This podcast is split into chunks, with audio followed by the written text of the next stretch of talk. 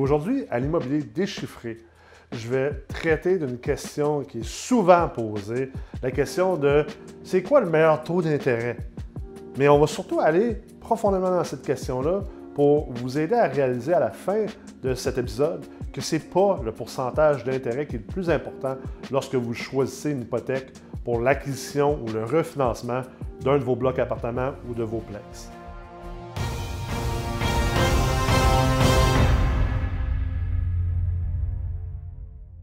Quel est le meilleur taux d'intérêt?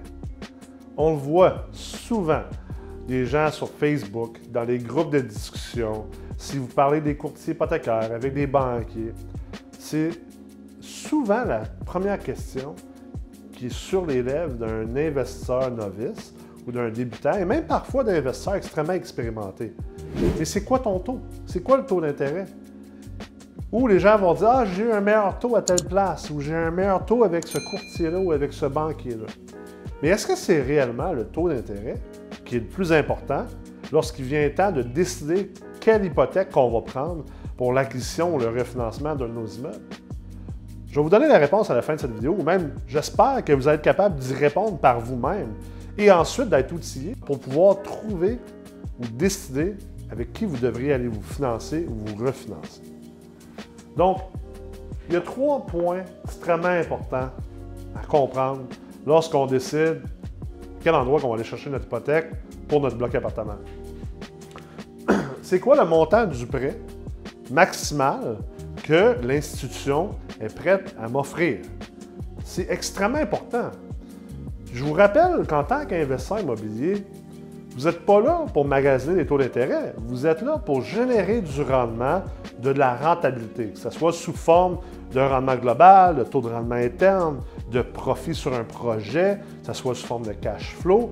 Vous avez différents paramètres à respecter, votre coût moyen pondéré en capital, votre taux de rendement cible. C'est toutes des choses que vous devez considérer lorsque vous faites des acquisitions et des investissements. Et bien sûr, le montant du prêt que vous allez réussir à avoir a un effet important sur toutes les métriques de rendement et de rentabilité. Premièrement, plus qu'on a un prêt élevé, moins qu'on a de mise de fonds à sortir pour l'acquisition, ou plus qu'on a un prêt élevé lors d'un refinancement, ben, plus qu'on est capable de reprendre notre mise de fonds initiale, peut-être de la redonner à la personne qui nous l'a prêté, ou si c'est notre argent, ben, de le réutiliser pour faire une deuxième acquisition ou pour payer des dettes, ou peu importe ce que vous avez besoin de faire, mais vous êtes plus liquide.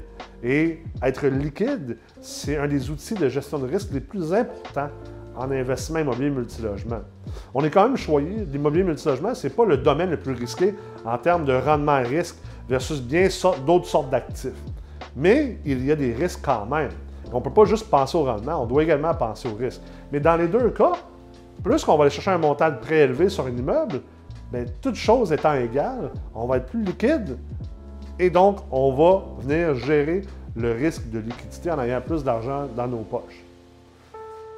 Aussi, ben, en ayant un montant de prêt plus élevé et en sortant moins de mise de fonds, bien, généralement, notre rendement va être meilleur. Toutes les métriques euh, qui dépendent de la mise de fonds vont être meilleures parce qu'on a sorti moins d'argent et on va être capable justement d'accélérer nos investissements, de mieux utiliser le levier. Ensuite, un autre point très important, le service de la dette. Combien nous coûte ce prêt-là à chaque mois? Donc, ça, c'est le service de la dette. Ton paiement hypothécaire, ultimement. C'est quoi le paiement mensuel de ton hypothèque?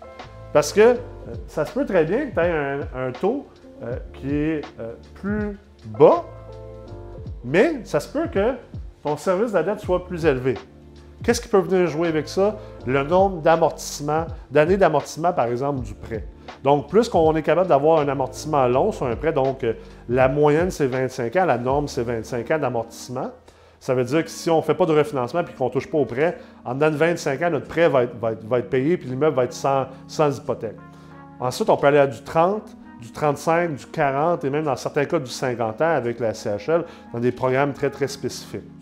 Alors, plus qu'on va étirer euh, finalement l'amortissement, donc l'amortissement va être long, mais ça a un effet sur le paiement hypothécaire. Donc, ce n'est pas juste le taux d'intérêt qui a un effet sur le paiement hypothécaire, on a le montant du prêt, on a le taux d'intérêt, puis on a également l'amortissement. Très important à comprendre. Et ensuite, la flexibilité que le prêt nous offre. Parce qu'un des plus grands risques, comme j'ai dit tout à l'heure en investissement immobilier, c'est l'illiquidité. C'est d'ailleurs quelque chose qui qualifie énormément l'immobilier multilogement, l'investissement immobilier, c'est que c'est une forme d'investissement très illiquide versus par exemple la bourse, où tu peux simplement revendre un matin une action boursière, sortir ton cash puis aller faire d'autres choses avec. Les blocs appartements, les immeubles, c'est pas liquide comme ça, c'est très illiquide, c'est immobile. Donc, euh, on veut, comme investisseur, être capable, si on veut gérer ce, risque de, de illiquidité-là ou de immobilité-là, bien, une des manières, c'est de s'assurer qu'on ne se rajoute pas en plus un prêt qui est encore plus immobile, puis encore plus inflexible, qui nous rend encore plus illiquide. Donc, on veut essayer de mettre un prêt qui va justement être plus flexible pour contrer un peu ce problème-là. Et généralement, bien sûr, je parle en termes de généralité, plus qu'un taux d'intérêt va être bas, plus qu'une institution va vous donner un taux d'intérêt bas, ça vient généralement avec un prêt qui est beaucoup plus inflexible, qui est plus immobile, donc qui est plus euh, euh, cimenté, si on veut, dans le temps. Et euh, bon, vous avez un, un taux d'intérêt plus bas, vous payez moins d'intérêt ultimement sur vos paiements hypothécaires, mais c'est peut-être en échange de quelque chose qui peut vous mettre à risque.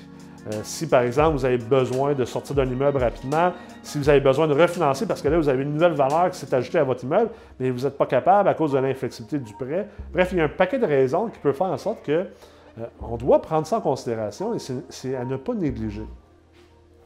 Ensuite, on, on tombe dans un deuxième niveau d'analyse lorsqu'on regarde c'est quoi les prêts qu'on devrait prendre pour faire de l'immobilier.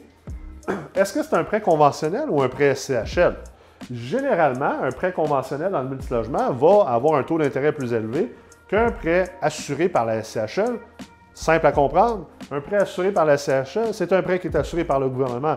Donc, si jamais vous tombez en défaut, la SCHL va venir éponger la perte pour la banque. Donc, la banque prend moins de risques et ça fait en sorte que le prêt, ben, le profit sur le prêt n'est pas obligé d'être aussi élevé, donc le taux d'intérêt peut être plus bas. Alors, c'est important de comprendre qu'il y a bien des moments ou des acquisitions qu'on ne veut pas aller en SCHL. Si, par exemple, vous êtes un optimisateur, vous voulez faire un flip de Plex, vous ne voulez pas aller en SCHL. Premièrement, le terme de votre premier prêt SCHL, c'est 5 ans. Donc, si vous savez que vous achetez un immeuble pour l'optimiser et que vous voulez refinancer sur la nouvelle valeur, c'est clair que le prêt de la SCHL ne sera peut-être pas nécessairement le meilleur produit hypothécaire pour vous. Alors à ce moment-là, même si le taux d'intérêt est plus bas, est-ce que vous voulez vraiment aller avec ce produit-là? Je ne suis pas convaincu. Euh, deuxièmement, si vous êtes dans un marché qui prend beaucoup, beaucoup de valeur, puis que vous voulez être capable de constitutionnellement refinancer sur cette valeur-là, puis arrimer justement à vos termes hypothécaires, puis faire de l'ingénierie financière plus, plus avancée, bien, dans bien des cas, le, le prêt SCHL va venir vous stopper là-dedans. Parce qu'en plus, il faut considérer également que beaucoup des prêts SCHL sont titrisés. Ce que ça veut dire titriser, c'est qu'ultimement, euh, Desjardins, euh, par exemple, c'est peut-être pas le meilleur exemple, mais ils ont commencé quand même à titriser leur prêt. Desjardins vous offre un prêt, elle est assurée par la SCHL, donc une note d'assurance par-dessus le prêt. Donc le prêt il est béton finalement. Même si vous faites défaut, c'est pas grave, le prêt il va être payé par la SCHL, par le gouvernement. Euh, et ensuite, Desjardins va peut-être aller vendre ce prêt-là avec un paquet d'autres prêts à un fonds de pension, par exemple, un fonds de pension des professeurs de la Hollande sur ce qu'on appelle le marché des capitaux le, marché euh, des, revenus fixes, donc Fixed Income Security. Mais le problème avec ça, c'est que ce prêt-là, il a été packagé dans un pool qui a été revendu ailleurs. C'est un terme de 5 ans. Vous ne pouvez pas le casser. Mais en fait, si vous le cassez, vous allez devoir payer tout le profit qu'il y avait sur le prêt pendant 5 ans. C'est-à-dire tout l'intérêt que vous allez avoir à payer sur 5 ans. Même si vous cassez après un an, ben, il va falloir que vous payiez toutes ces pénalités-là. Donc, dans ce cas-là, ce n'est pas nécessairement le plus bas taux qui est la meilleure décision. Comme je disais tout à l'heure, le terme également, ben, on vient de voir que le terme, c'est quelque chose qui nous enlève la flexibilité. Donc, votre premier prêt CHL, c'est 5 ans. Des conventionnels, on peut aller dans du 1 an, on peut aller dans du 2 ans, du 5 ans. Le CHL, 10 ans. On peut même aller plus loin. Il y a des moments que même vous allez vouloir aller avec un terme plus long. Ça se peut très bien. Donc, vous devez penser également au terme et non pas seulement au taux d'intérêt. La VA et la VE. La VA, c'est la valeur actualisée, c'est le terme mathématique pour le montant du prêt maximal qu'on peut aller chercher. Et la VE, c'est la valeur économique, donc la valeur qui est déterminée à partir de la VA, sur laquelle que la banque est prête à, reconnaître la valeur. Donc, ça se peut très bien, exemple à Montréal, que vous ayez un immeuble qui vaut 2 millions, mais que la valeur économique soit seulement de 1,8 million. C'est assez limitatif, autant au niveau du prêt et de la mise de fonds, mais aussi de votre capacité de revente. Parce que plus qu'un immeuble va se vendre loin de sa valeur économique, théoriquement, toute chose étant égale, il sera plus difficile à revendre et donc euh, va être encore plus illiquide. Et comme je vous disais tout à l'heure, ben, on est déjà dans une classe d'actifs qui est illiquide. Alors, on va essayer de ne pas toujours se rajouter encore plus d'illiquidité à travers des différents paramètres. Ça fait juste qu'on va être cimenté puis on va être pris dans notre actif. Puis si jamais il y a quelque chose qui arrive, on va être dans une mauvaise position pour réagir. Finalement, ben, je vous en parlais tantôt, les pénalités. Euh, dans le cas, exemple, d'un prêt titrisé, les pénalités sont très élevées. On doit payer l'ensemble des intérêts euh, pour le, terme restant sur le prêt. Donc, si vous avez besoin de vendre l'immeuble, euh, si vous avez besoin de le refinancer, vous allez vous rendre compte que ça ne sera peut-être pas possible, ou si ça l'est, ça va peut-être gruger dans l'ensemble de vos profits et vous n'allez pas aimer cette situation-là. Puis finalement, ben, le rendement ou la rentabilité de votre projet immobilier va être nul ou il ne sera pas acceptable. Une autre chose aussi au niveau de la flexibilité, euh, c'est au niveau du deuxième rang. Il y a des prêts, il y a des institutions qui, n'acceptent pas du tout qu'il y ait un deuxième rang derrière eux.